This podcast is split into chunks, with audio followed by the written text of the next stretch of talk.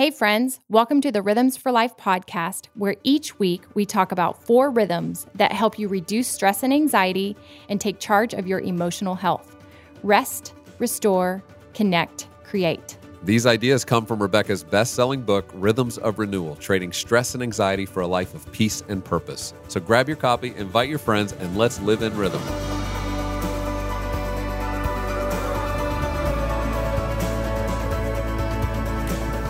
Welcome back. I'm Rebecca. And I'm Gabe. And we are so glad you're with us as we keep walking out this journey of lots of home time, lots of quote, stay at home. Yes, working from home, parenting from home, homeschooling Cooking from home, from home, cooking from eating home. from home, foraging in the woods.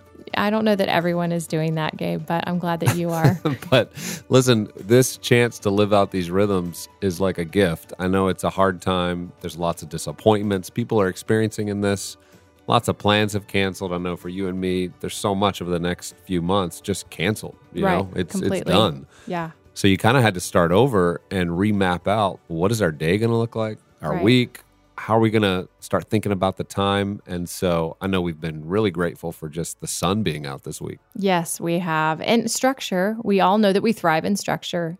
And uh, I'm sure everybody, every family, every single person, they're just having to create a pattern, a rhythm, a plan, and work it out. So we're with you guys. Yeah, we know how hard it can be. And one of the things, so many of our listeners, many of you, gave us feedback over the last several weeks about some of the ways that we could go deeper in this whole conversation about rhythms for life and help you actually live it out. So there was converse I mean, there was lots of requests for scripture and prayer time with Rebecca, Q&As where we could interact and answer your questions. Also Personal growth, yeah, just ways to- tips, marriage. yeah, growing our relationships. So what we've done and Rebecca's team over the last couple of weeks is try to map out how could we be intentional and use the next 3 months where we're not quite sure when things go back to normal or if they go back to normal. How can we be really careful to take advantage of the time? Yeah. And because it is time is our greatest commodity, it's a gift we have right now. And I, I do think we'll look back and go, what did we do with that time? That unexpected turn of events that gave us a lot of free time. It's amazing how much more I'm just calling my family and FaceTiming them almost every other day because it's so funny. My mom, I called her just now and she's like, You must just be hanging out. And of course I was. I was on our porch swing with Joy and I was like, We've got a 30 minutes. I want to call mom. And I think that's important that we're all doing that. We're being uh, reminded of what matters most, and we're we can no longer be the busy person that we were. And so this has been a really fun brainstorm over the last couple weeks because over 600 of you responded to the survey that we did actually a couple months ago. And I just said, How can we serve you more? How can we serve the Rhythms for Life community? And so many of you did ask for specific equipping tools, resources, access, um, live chats, Q&As with Gabe and I and and so we're doing it. We're doing it. In fact, we're launching tomorrow the Rhythms for Life learning community April 1st through June 30th. So 90 days to peace and purpose. Yeah, so this is our intentional plan. We've been working on this over the last couple of weeks to really lay out what would a daily rhythm look like? How could we look at Monday, Tuesday, Wednesday, Thursday, Friday and take on rest, restore, connect, create with you, a limited number of you in a community where we get to interact with you, you get to ask your questions that sometimes on a podcast you probably have, but you never have a medium to do that. And so we've structured a week and Rebecca tell them kind of how the week will work and we're going to do this together. It's going to be 13 weeks, and we're going to do this not just alone, but with, With other other. people who are hanging out trying to figure out these same rhythms. Yeah, I think we're all propelled when we watch other people doing it. We're running alongside, we're on mission, we're looking at something, and that's what we're doing. I think we're all on mission to find peace and purpose in a season that's full of chaos and unknowns. And so the way we've structured the week is to look Monday, Tuesday, Wednesday, Thursday. So we've got rest, restore, connect, create. Monday will be rest. And it's just me doing a live of just a scripture and prayer, just teaching, and then interactive with whoever is watching at that moment. And you can always watch it on demand later. Then Tuesday, we're going to send you a recipe of the week, a healthy version, but tasty, something kids like. Our kids have to have approved it, trust me, before I and, share it with and you. something that if your husband is willing to help you in the kitchen or a friend that you guys can make it together. We'll be making it with our family and it'll be a way that we can all be Yeah. trying something good that's also restorative and good for our bodies. And then some suggestions for fitness, getting outside, doing something as a family or doing something with your spouse or your friend, whoever whoever you're with that you are okay being with 6 feet apart. Just making sure that there's an active recreational part to your week. Wednesday, so that's restore. Wednesday is all about connect. So yeah, I'm excited about this because it's going to be more about relationships and understanding that. And I know in the dynamic we're in now, lots of time together with the same people, you start to see where your relationships might have some fractures and some need of repair and some healing. You can't kind of run away from it. You can't be distracted. And so we'll talk about marriage, things that we've been learning and have learned, and also parenting. How do we parent teens? How do we think about our six year old toddlers? So, for those of you who are parents and you're kind of navigating, trying to do homeschool, trying to make sure everybody's staying healthy and active, we're going to talk about the ways we've learned to incorporate rhythms into the life of our marriage and also our kids. I believe this is an invitation to restore families. And so when you're always with your people, that relational piece is so vital. And I think, like you said, those things are exposed that need some areas of healing. And so I've been specifically praying for people lately, even on Instagram and Facebook Lives, who are asking for restoration of marriages. So, yes, like this is something that we can all come around together. And maybe you're thinking, well, our marriage isn't suffering, but we're distant, or we have been distant, or we've been so busy, we're not really connecting. I think there's an invitation to flourishing in marriage. Um, I mean, once you kind of get all this stuff out, uh, then that healing journey begins. And I, I hope that that's the case for a lot of people going on this journey. And then Thursday, we're talking about create. And what a great time to do that. We have a little more time. We can work with our hands more. We can learn something new. There's a lot of areas in that rhythm of create that we want to help you think about and help you plan for. And then on Fridays, we're going to do a live Q&A. So Rebecca and I will be together with you answering your questions, trying to give you that feedback. Yeah, what have you learned that week? What do you need a little more insight on as you head into the weekend? And then every month over these three months, we're going to have a book, and there's going to be a book club that you can opt into. If you already feel like you have too many books going on, we don't want to add one more burden to you. But if you want to join with a community of people reading great books, we're going to once a month get into a book and then we'll talk about it. We're also going to give you help with date night. So if your husband or if you want to plan a date night and you can't go out to eat or you can't do the typical thing, we're going to give you some fun ideas about how to do that. Yeah, we need some creativity. I think the beauty of this season is we are resilient and resourceful. So we have to reimagine how we do some things. And if that means date night in, then but it's nice outside, maybe you make a picnic in your yard. I don't know. It could it could go all directions. I also love that we're going to interview an expert each month. And we already have our first month confirmed. It's going to be Kurt Thompson. So if you go back to season one and you listen to the episode called When You Feel Overwhelmed, he's a psychiatrist that really connects the soul and and the mind and the will and the emotions about shame and about uh, healing and and he really just unpacks from a science and faith perspective um, this psychiatric and counseling recovery so So it's kind of like free counseling, right? And we're Yeah. going to get to interact with experts, do all the things we've just been discussing, but we're going to do this every day. Weekends, you're going to have off. If you don't want to watch the things happening live, you can always go back and watch them. You're going to be in a community so that you can learn from one another, not only us. And so we're excited about this. The next 90 days, we're committed to you. And for those of you who can join us, you can go to RebeccaLyons.com slash community and you can learn more about it. You can see everything that's included. It's $97 over the course of these three months for this learning community. And so we hope you'll join us and be a part of taking seriously how we're going to implement these rhythms.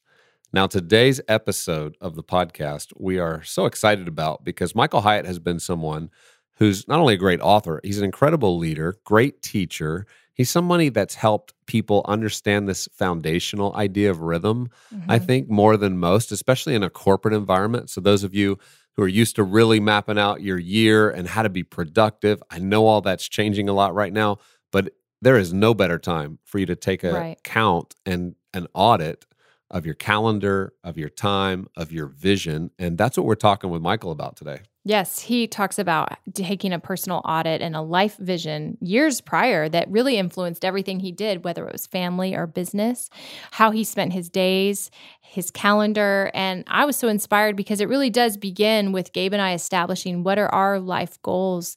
Um, as individuals as as a couple and then as a family and then what is that what is the mission that god's entrusted to us that we feel called towards how do we make room for that to have a lot of freedom to soar and that really comes when you establish that life vision so everything that that Michael talks about is centered around vision. And as you can imagine, he would be a visionary voice in a moment like this. Yeah, I believe The Vision Driven Leader, his new book, is so well timed. I mean, we're mm-hmm. in a mm-hmm. moment where if you're not clear on your vision, especially if you're leading a company or a staff or a team or even at your family, if you're not clear on what really matters, what is the most important thing we're doing, who is it that we're trying to serve, how do we want to do it, the world's been upended a bit. And there's going to be new questions about how we do what we do and what we do, but the why doesn't change. And what Michael's going to help us do is better understand the importance of the why and then give us some time to take inventory, something, Rebecca, that we talk about a lot. Just kind of take inventory. How am I spending my time? How can I be more intentional? And how can we learn from a leader like Michael who can help us better understand how to succeed even in a moment like this? So let's listen in now to Mike Hyatt.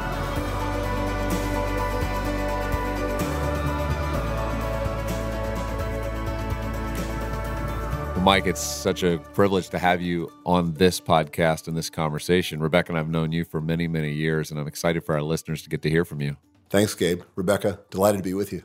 Yeah, I think the conversation today really gets at the heart of this idea of rhythms. And ever mm. since I've known you, you've been a man who lives by rhythms. You lead by rhythms. Your companies that you've built, you incorporate this into the thinking but sometimes, you know, in our conversations on this podcast, you know, we talk a lot about personal rhythms, which I want to hear a little more about yours. But I think today we're gonna we're gonna move into like how should this affect the things you lead? How should rhythmic yes. type thinking affect vision, organization, all the things you've been called to do and create? Hmm. And so, but let, let's start with just your own world and like when did the thought of living in rhythm even become a conversation point for you? How old were you? Well, it actually began with a crisis. So I ended up uh, in the early 2000s in the ER about three different times thinking I was having a heart attack. And each time they would check me out and they'd say, You're okay. There's nothing wrong with your heart. And so I'd go home and I'm like, What is wrong with me? And so finally, at the recommendation of John Maxwell, I visited Dr. Gage in, in uh, Nashville, and he's a cardiologist.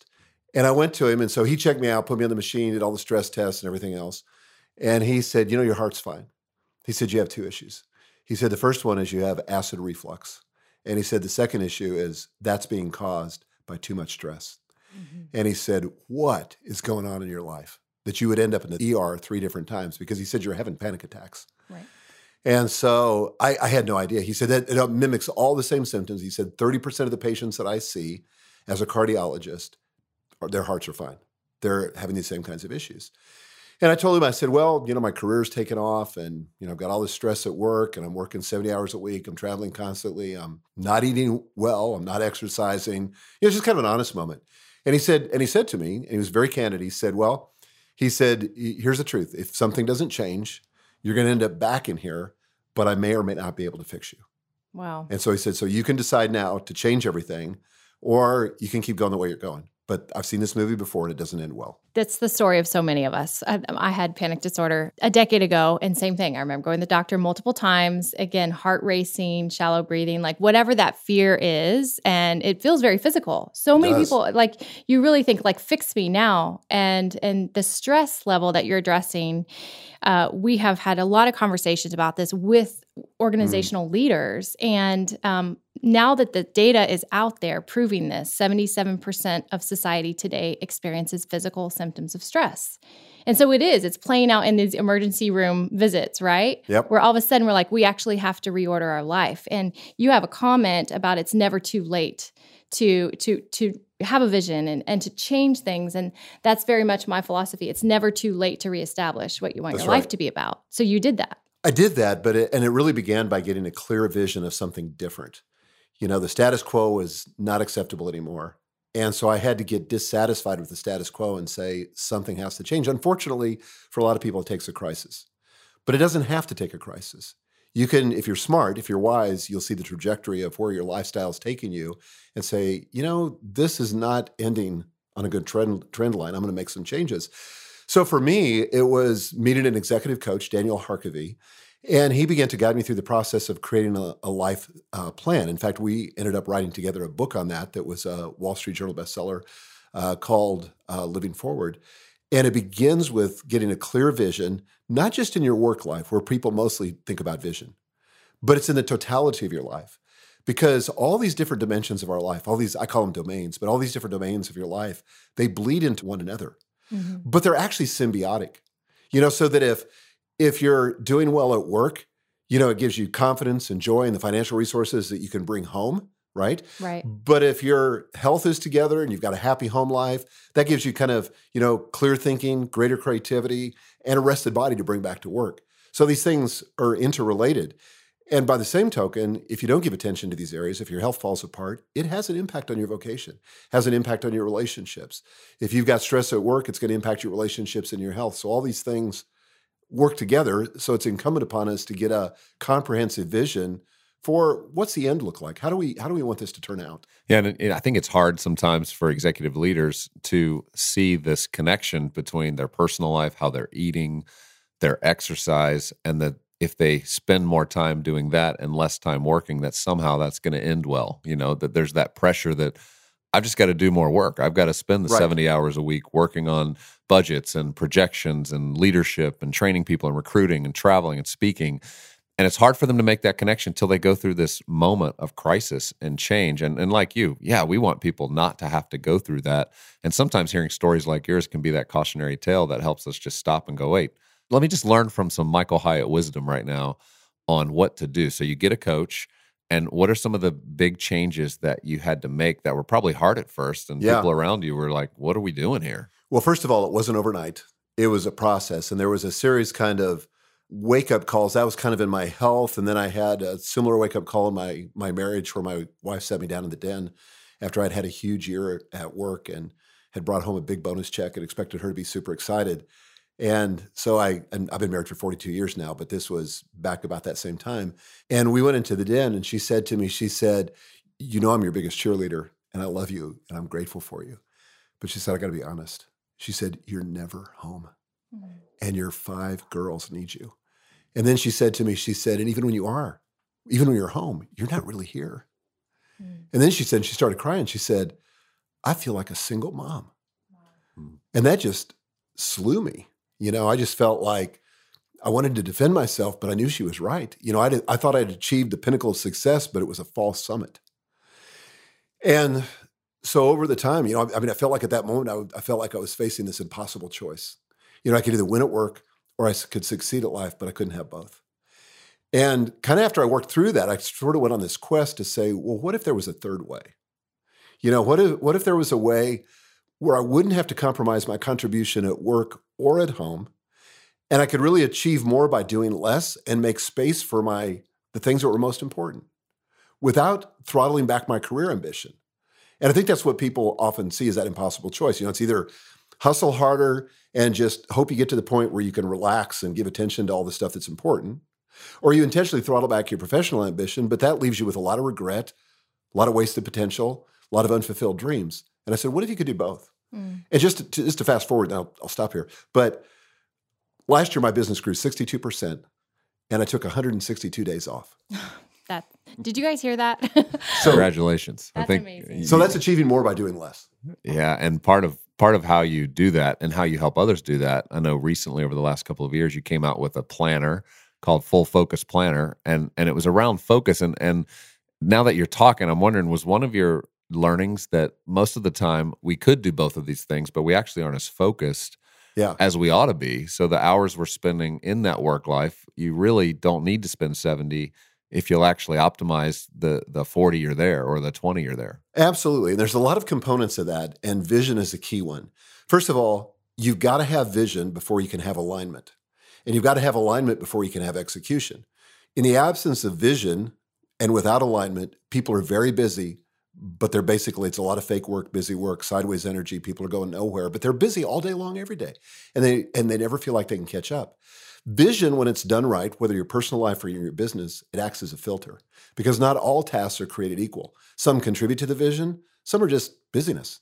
So once you get clarity on the vision, all of a sudden now you have a basis for not only filtering opportunities, but saying no to things. So I say no to 80% of the opportunities that come my way, which means that I'm only doing the things that contribute toward this vision in my personal life and my professional life. And it keeps me very focused, to your point, Gabe. So I have a question about vision. So, first of all, how far into your career were you when you had this crisis revelation? Yeah, so I was about 40 years old. Okay. So I was about 20 learner. years in, you know, or 50, 18, 20 years in. Yep. Did you go into it initially with vision? And did it leak or was it not clear? Or were you not even sure at the time in your 20s what vision Well, would, I, would be ultimately? yeah, I kind of had vision, but it was very opportunistic. It was very self centered. It was just kind of like get to the ne- next rung on the ladder. And it wasn't sort of an overarching vision. It wasn't Yeah. Yeah, so like in Living Forward, Daniel and I talk about like like if you were suddenly at your own funeral, you know, in the box, what would people be saying about you? I mean, that's like the ultimate test, right? So to to start like Dr. Covey says, start with the end in mind. It, there wasn't a vision like that. And so when you're in a vision that's very opportunistic and it's just, you know, like the next thing on the horizon, then you're just hustling, you're scrambling, you're you're sacrificing everything to get to that next thing and you're forgetting about sort of that, that we're we got to be playing the long game that this is a marathon and that if you sacrifice your health or your family to win your professional life what have you really gained at the end of the day and i mean you you meet people i meet people all the time that have these enormous health crises in their 40s their 50s their 60s or they're getting divorced or their kids won't talk to them all these different crises and i i just think at that point thankfully i was able to wake up through those crises and see where it was going so I didn't have to experience that. Right. I wonder if young leaders who find success early on, you know, like you said, it's like just you're just looking at the next, the next, the Yeah. next. Like more, more, more achievement is the reward. Not so much the end game, but just Right. like we, we conquered this thing, now let's keep going. Do you think part of the ability to have a life vision, a long view, takes just some maturity or takes maybe some getting off course? Or do you think Mm. you can be 25 and go, actually, with the right training, with the right instruction, I can have a view of a long game? I absolutely think with the right training, you can have the right view. I think you've got to learn to prioritize things like rest and rejuvenation. And you've also got to see how those things actually will contribute to your ultimate success. But you got to redefine success. You know, defining the win is important. And if success is only about material success, if it's only about this world, if it's only about now, that's one definition of success. But if I'm looking at a 70 year version of success and I'm trying to define what's that going to be like, you know, I want a life where, you know, yes, I want to be successful professionally. I want to have as big of impact professionally as I can. But I want kids that love me, that talk to me, grandkids that want to come over and see me and hang with me. You know, I want my health, you know, and we can't predict all of that, but we have a lot more control than a lot of people think. And so all that stuff has to be considered. To me, that's kind of full orbed, comprehensive success. Yeah, and that's what we love talking about here is rhythms for life. It's not just rhythms for career success, for monetary gain, for just enjoying vacation all the time and not having relationships, but being alone. I mean, it's really Yeah. about what is a full and abundant life. And I wonder what are some of the rhythms you put in place, whether it's exercise, eating, or or maybe even now today, like uh, this, you know, you have 162 days. Did you say that you worked or didn't work? Didn't work. Okay, which Yeah. I'm sure you were your mind was still running, but you you had 162 days this year back in your calendar that you could really prioritize it the way you wanted to do and maybe it would help give people a little vision to just know how do you think about your time now? What is the benefit on the other side of making a decision like that 20 years ago? If we were to all look out and say, here's what that can start to feel like at my stage of my career and That's my good. family. So typically it starts for me, kind of the biggest picture is sort of my annual cycle. And so usually in the fall I sit down with my assistant and I we go through an exercise called spend your days on paper. And so it's very much like a budget. You know, Dave Ramsey talks about spend your money on paper, you know, make sure that every dollar has a name and has a home. I do the same thing with all my days. So I say, okay, I've got a specific number of days, about 250 days that I can, you know, work. And so, how do I want to spend my weekends and all that stuff? And so I start allocating it by category. How many days do I want to spend speaking this next year? How many days do I want to spend in executive coaching? How much time do I want to spend writing? And I always start, the very first thing I start with is my sabbatical, which is 30 days every summer. and then my vacations, and then I block off every weekend. Now I have four rules for my off time, for my, I call this off stage time. So I can't think about work, I can't talk about work, I can't read about work, and I can't do work. Wow. Now, now the reason I do that, and, and by, by the way, I'm not only always perfect with that, but that's my goal because I can't really rejuvenate if I'm using that time kind of letting the back door open to let work back in. Right. Yeah, yeah that's good. I mean, because I think that's the temptation. You, you go on vacation and that becomes the time that I can catch up on all the Exactly. reading that I, I did needed that to for do, years. right? And it's hard to get ahead. I thought surely you were going to say, but I can still read about work because I do find that I am so curious about the things I'm interested. Like I like to read. Yeah. Like, it's crazy nerdy right now, but I like to read books about the brain and I'm I'm just very energized by it, but you're saying no. So what do you do? What do you do? Okay. So this what is do you read? this this is what makes you a much healthier and more interesting person is to have something. This is a word that a lot of people dismiss, but they didn't dismiss it a couple hundred years ago. It was an important part of everybody's life, and that was hobbies. yes. So for me, I've got like I love to fly fish. So for me, because of my personality type, on Strength Finders, Achiever's my number one. On the Enneagram, I'm a three. So I'm like achieve, achieve, achieve, achieve, achieve. So I've got to do things where I'm not achieving. So intentionally do that. So Does flight. that mean you're not catching fish or Yeah, listen, th- those trout don't necessarily help you achieve, right? They're tricky. That's that's a good hobby. Oh, I know. Gabe has some stories of fly fishing. Yeah, I, I like to fly fish, but I don't catch many. well, I I always I usually catch quite a few because I usually hire a guide. But uh, my wife started fly Achieving. fishing with He's, he's, he had vision that he was going to go home from that trip with fish. That's it. It all starts with the vision. So fly fishing. So another thing that I do, and I always try to do this on my sabbatical, like I'll I'll build in times of education on my hobbies. So for example, uh, I play Native, Native American flute. And so I have like a world class flute instructor. You know, I meet with him every two weeks for lessons. And I went to a flute festival this last summer. And so I'm really trying to cultivate those, you know, hobbies. Did you do music as a child? Like what? I did. Okay. Did you play an instrument? I did. I played guitar and piano, and I was a music minor. I was going to be a music major until I went to Baylor University, and then realized I wasn't that good. So, um, so I wasn't good enough to at least you know do it professionally. I love this. In the Create Rhythm, I talk about dreaming again and recovering your eight year old Yes. self. This idea of like, what did you love when you're eight, nine, and 10 that kind of drove your parents crazy? So okay, if I- you had had a, a Native American flute at eight, I know that would have driven your parents crazy. oh, it would have driven crazy. But funny thing was, like, I, I played with guitar for years, and then I kind of put it away when I got into my professional career, and I didn't play anymore. In fact, I didn't even have a guitar. So about ten years ago, I went with my, one of my daughters to a, a very well known guitar store here in Nashville, and I sat down, and they brought me. I'm going to tear up if I talk about this. They brought me a Martin D28, which I used to own at one time, and put it in my hands, and I started playing it, and I started crying like a baby wow, wow, wow. because it connected me with that young version of myself. And my daughter said to me, she said, Dad, you have to buy this guitar. oh, And I did. That's Yeah. amazing. And so it was it's just a great story. But that but that kind of stuff is that wakened you. It like that awakened me. wakened that Totally. side of you that had kind of been Yep. shut down. Because again, somebody probably at Baylor was like, "You're not that good," so I'm just going to tuck that away and use Yeah, use my talents so elsewhere. that, that's exactly right. So anyway, back to my annual cycle. So I planned my sabbatical. I planned uh, my vacations. Gail and I are very intentional about our vacations. You know, it's really important. Very intentional about our weekends. But I have to kind of fill that time with non-work things. Or here's what will happen to most people: they will drift back into what's familiar. And part of the reason people drift back to work is because you can control it, you can measure it, it's familiar, you can catalog the wins, you can check off the tasks. Relationships are a lot messier. Hobbies are not quite that, you know, objective and measurable. So I think we have to get comfortable with this if we're gonna we're gonna have a successful, full-orbed life. So spend your days on paper, mark out all the offstage time. Then I go through and I talk about the front stage time. You know, what are the times I'm going to be in front of a, you know, on a stage in front of an audience or, you know, doing a podcast or webinars or whatever. And then what's the backstage time I need to prepare for that?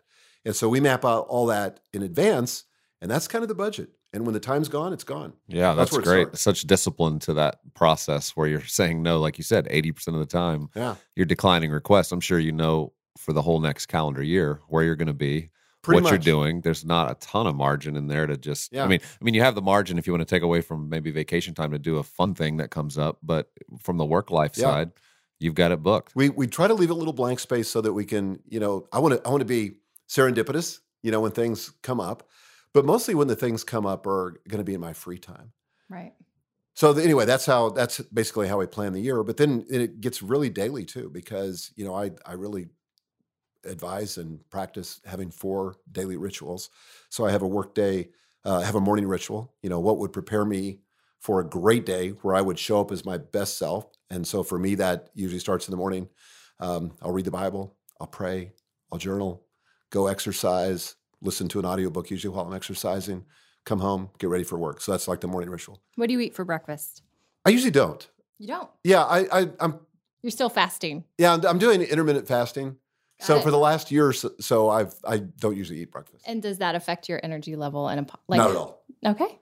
Because I've been doing I've, I've been doing keto. It's not for everybody, but I've been doing it for over a year and a half, and I've got more energy than is allowed by law. And I have to ask, do you drink coffee? Yes. Okay. Because I sometimes encounter people who have like energy through the roof and they don't drink coffee. And so I was like, I was just curious. But I love coffee. yeah, same, same. As moms, we've got a lot on our plates. We don't have time to hover and make sure what our kids are watching are always appropriate and definitely don't have time to pre screen every single thing. And that's why we love Minno. Minno is a no brainer for Christian families. If you're looking for a safe place for your kids to watch their favorite TV shows, Minno is an ad free streaming video app designed just for kids with thousands of shows that teach kids about Jesus, including 30 episodes of your favorite classic Veggie Tales. You'll feel safe letting your kids choose any show they want to watch on Minno. You won't have to worry about what might pop up next, and there are no commercials.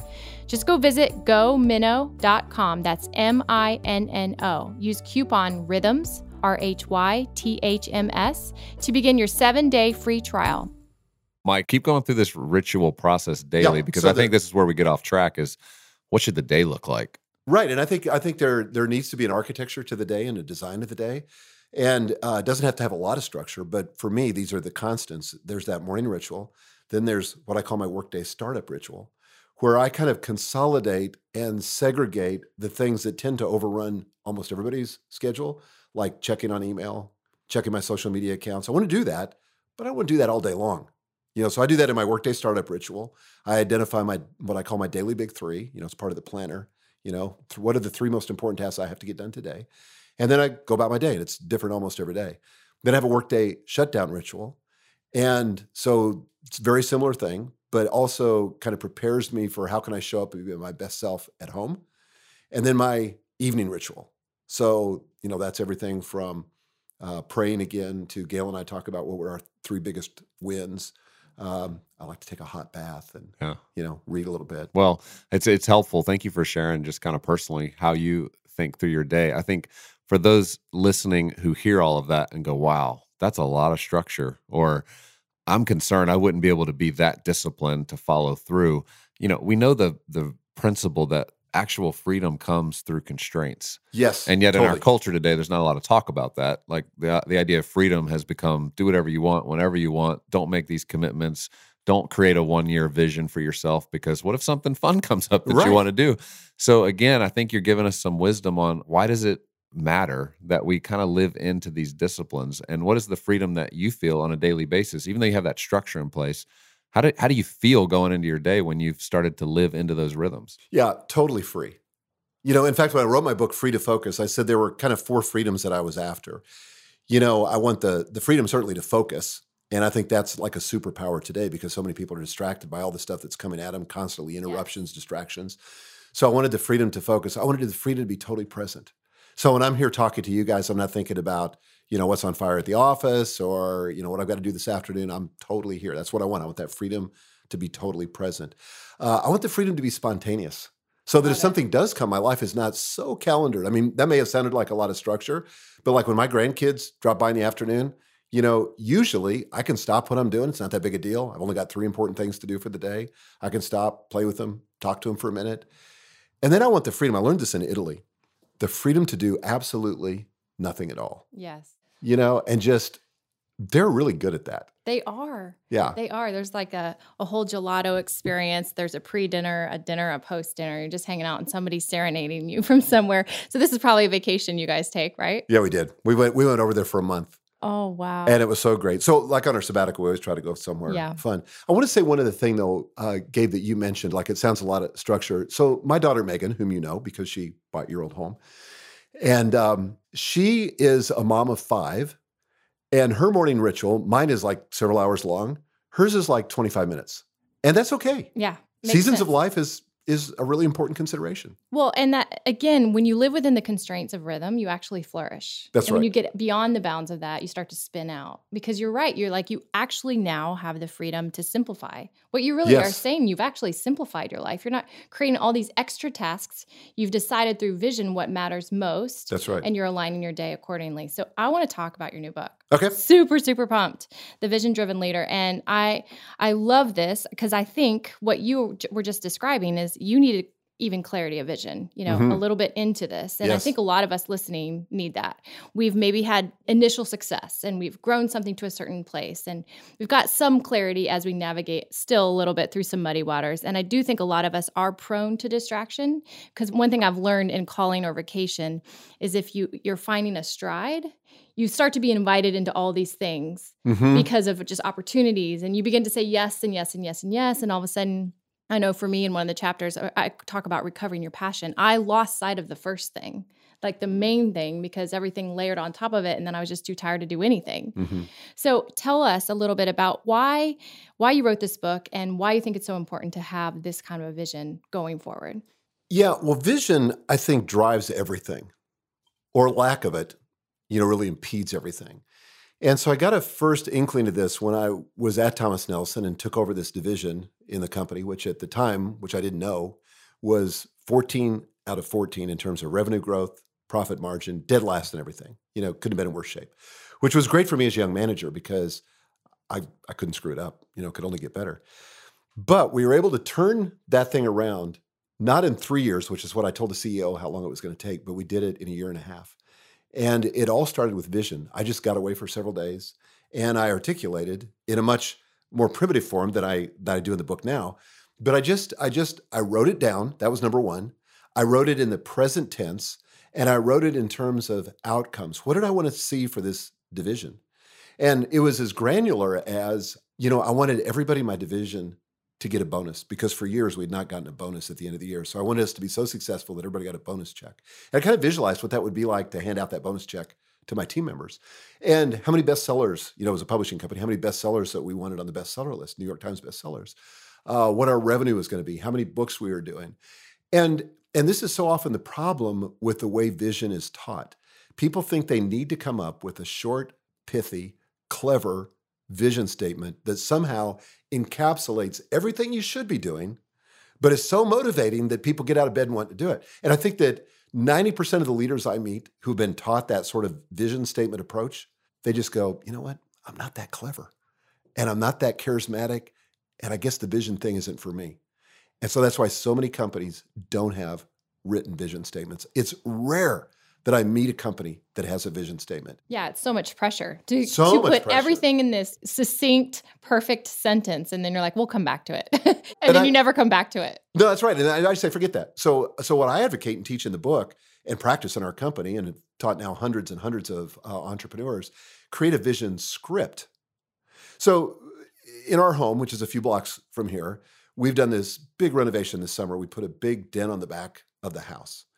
So, you know, I could have come up with some pithy statement that would guide the contractors and the carpenters and the decorators and all that, but it would have been a mess, right? So instead, we hired an architect and we created a comprehensive blueprint. Then we had a comprehensive budget. You know, there was a whole plan. So when it was built, it was exactly what we anticipated. It ended up being exactly what all of us could collectively see together because we had this robust, compelling vision of what it was going to be when it's finished. That's how a vision script works in your business. Yeah, you you have these five questions that are important to think about for this script. You know, what do you want? Yeah. Is it clear? Does it inspire? Is it practical? Can you sell it? Yeah. So when you get into this script for a leader who's maybe never done that before, why are these five questions and getting into some of those other areas about selling it and does it inspire? Is it practical? Why are all those elements so important to a vision actually working? Well, a vision absolutely has to be clear.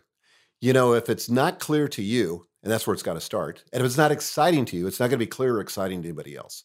So it's got to be that for you first. And that's why I advocate writing it down because there's something about Writing that forces you to get clear. Thoughts disentangle themselves, passing over the lips and through pencil tips. Somebody once said, and oh, I think that's it's so good. and I think it's really true.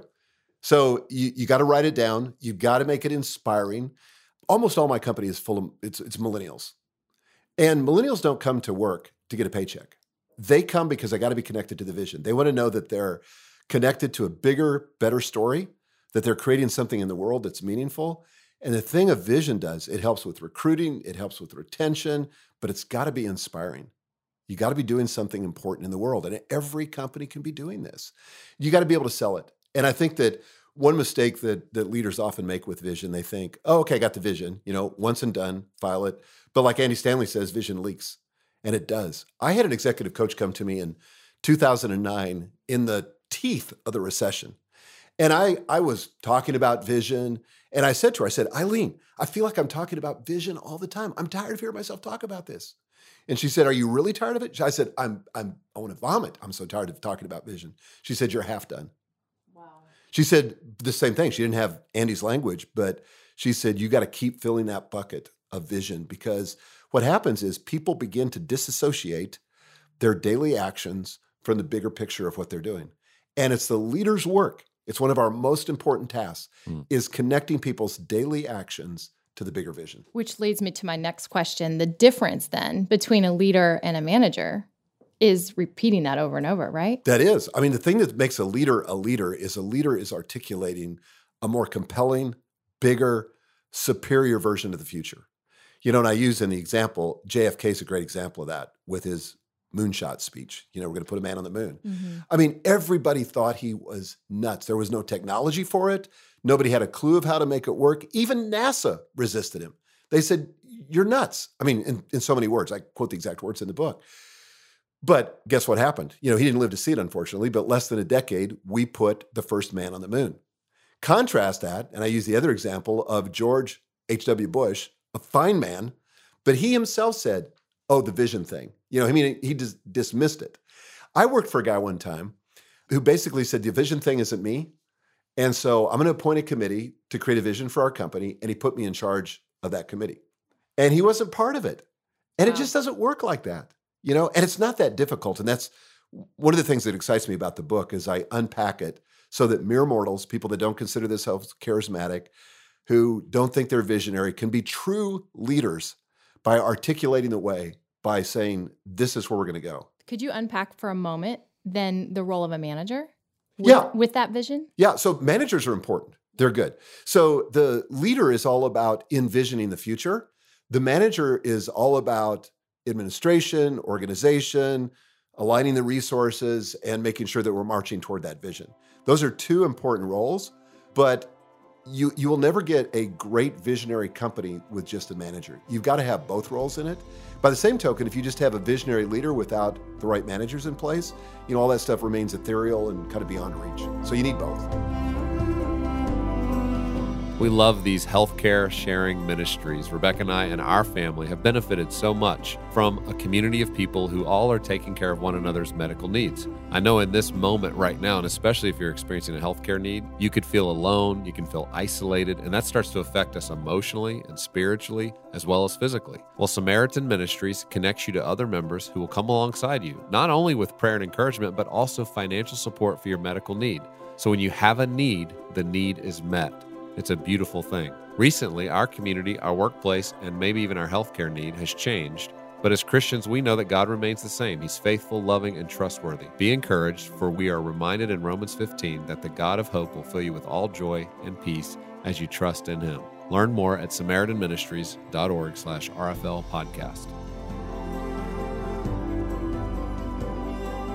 So, as you come up with this vision and now you're communicating it, I know this is a big priority to you. This is what you teach is how vision cascades, you know, so that it doesn't Yeah. leak and and how regularly the vision has to be brought up. Can you talk a little bit about that rhythm of how often vision has to be communicated? Yeah. So one of the things that we do in our company is we have an annual team meeting where we get everybody present. We report on the past year, and we're very transparent with our operating results and what that means for people in terms of their bonuses and all that kind of stuff. And uh, then we kind of go into our, we call it our core ideology. So this would be our core values, our mission, and our vision script. So I read through the entire vision script with enthusiasm. So, you know, I'm not, it's not going to just be this thing that's just like, Okay, we're going to do this. And, you know, because if you're bored, you're going to bore everybody else, right? So I'm like totally engaged, my body, everything. And uh, so I had one person come up, somebody in customer service that had never spoken to me in the company before. She'd only been with us about three months. She came up, came up to me afterwards with tears in her eyes and she said, Wow, now I get it. Now all of a sudden my work, which let's be honest, customer service is not that yeah. exciting. Some people are called to it, thank God. But she said, Now I get it. She said, Thank you for this vision script. She said, I loved it. So we do that once a year, but that's not enough. So every quarter, we take one component, and I have four components in the vision script. So we talk about the future of our team, future of our product, future of our marketing, future of our impact. And so we have one of our teammates read through and they can illustrate it, they can do whatever they want. So once a quarter at our quarterly team training, we go through one aspect of that script. Not only that, but we're using it constantly to inform our decision making. So somebody brings an opportunity, is that consistent with our vision script? Now, there are sometimes you get you, you say, no, it's not. The vision script needs to change. Okay, so there's that flexibility. It's rare, but that there's that flexibility. But it has to be a living, breathing, guiding document that informs your decision making. If it's not that, then it just becomes sort of that dusty relic that gets put on a bookshelf somewhere and never referred to, or put on a website, even worse. Yeah. So, as we talk about vision for our companies, maybe the projects that we're leading, could you apply vision to somebody who's thinking about how do I lead my family better? How do I apply some of this yeah. corporate thinking to this could be the mother at home, it could be a father who's just saying, "Look, I feel like my my kids' vision's leaking about our family and how we're supposed to work together and where we're going together." Do these principles apply to trying to lead a family? They do, but I'm going to be honest. I'm only now beginning to realize the impact of that. So I'm taking my family this summer, one week of our summer sabbatical. We're taking our entire family, grandkids, and everybody to Colorado for one week.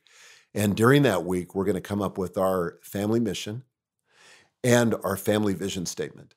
So I'm working through the categories right now, yeah. but I was really informed by a book called Family Wealth uh, by a guy named Hughes. He gave me a vision for a hundred year vision for my family, seven generations. Mm. And he talks about how do you transfer wealth, not just financial capital, but what's the spiritual capital? What's the intellectual capital? You know, because certainly if you don't have that, then the financial capital will just dissipate. Yeah. But why does, and I want to ask my family this question why do we exist? Why did God put us together? What is the glue that holds our family together? And do we deserve to to live on? And if so, why? Why why are we put here? Why does God have us here? Yeah, those are the kind of conversations you can begin to have. Yes. When you've given 20 plus years now to trying to live into these rhythms and practice these things so that you can have that conversation because you have something more you can now offer the world You've been demonstrating an intentional way of living to those mm. around you. They've benefited from it personally. They've seen how much their life has flourished. So I think it's encouraging to all of us that look, play the long game. Don't yes. play the short game. Culture's going to push you towards the short game, to the quick wins, to the easy successes. But what we're learning is, look, that doesn't usually play out. No. You know, we usually find that it's the long game that plays out. And everything in our culture wars against that. Yeah. You know, it's very short term. You know, most people have the attention of the news cycle and then they're on to the next thing. But I think it, you know, if we're smart, if we're wise, we'll think on a much bigger time horizon than that. And that's why I was so excited about that family thing about 100 years, you know. Right. And again, I'm just on the front end of that. You know, I know enough to ask the questions and guide the conversation, yeah. but I don't have the answers yet. Well, thank you for leading in that way. Thank you for bringing so much of your wisdom to all of us to help us get it right and to for those listening who are young, to maybe start out in their 20s and, and make the right decisions, prioritize the right things. But it's just been a gift to hear from you and all of your wisdom. So thanks for being with us. Thanks, Gabe. Thanks, Rebecca.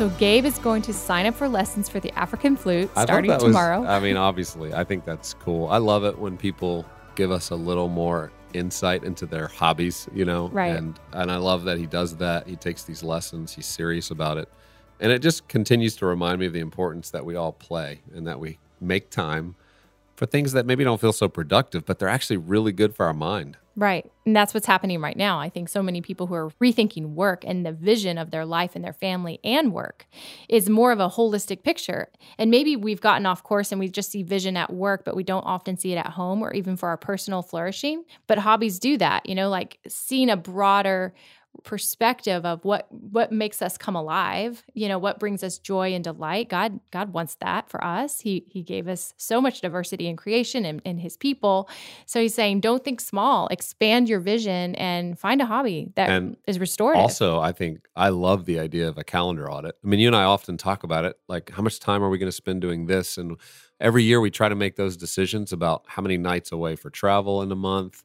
You know, what trips and experiences do we need to plan and build in for the children? You know, all those kinds of things. But looking back, I mean, this is a great season. Mhm. Things are a little slower, a little quieter. And I think it's a great time to evaluate how did you spend the last year? yeah clearly these last few weeks you're not spending the way you thought you were going to and even the next couple months and as we move into summer plans are changing and you have a real opportunity to now decide what is the most important way for me to spend my time you can hear even from michael that when he's done this it's given him back more time to be with his family so this counterintuitive idea starts to emerge when we're intentional with our time. So get Michael's new book, The Vision Driven Leader. It's available today everywhere books are sold. Take that, read it, discuss it with your friends or your spouse, and have great conversations about vision.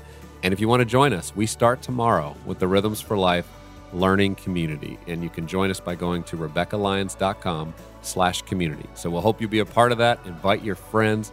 We'll be with you tomorrow, and we're looking forward to continuing how to apply the rhythms for life into your everyday moments.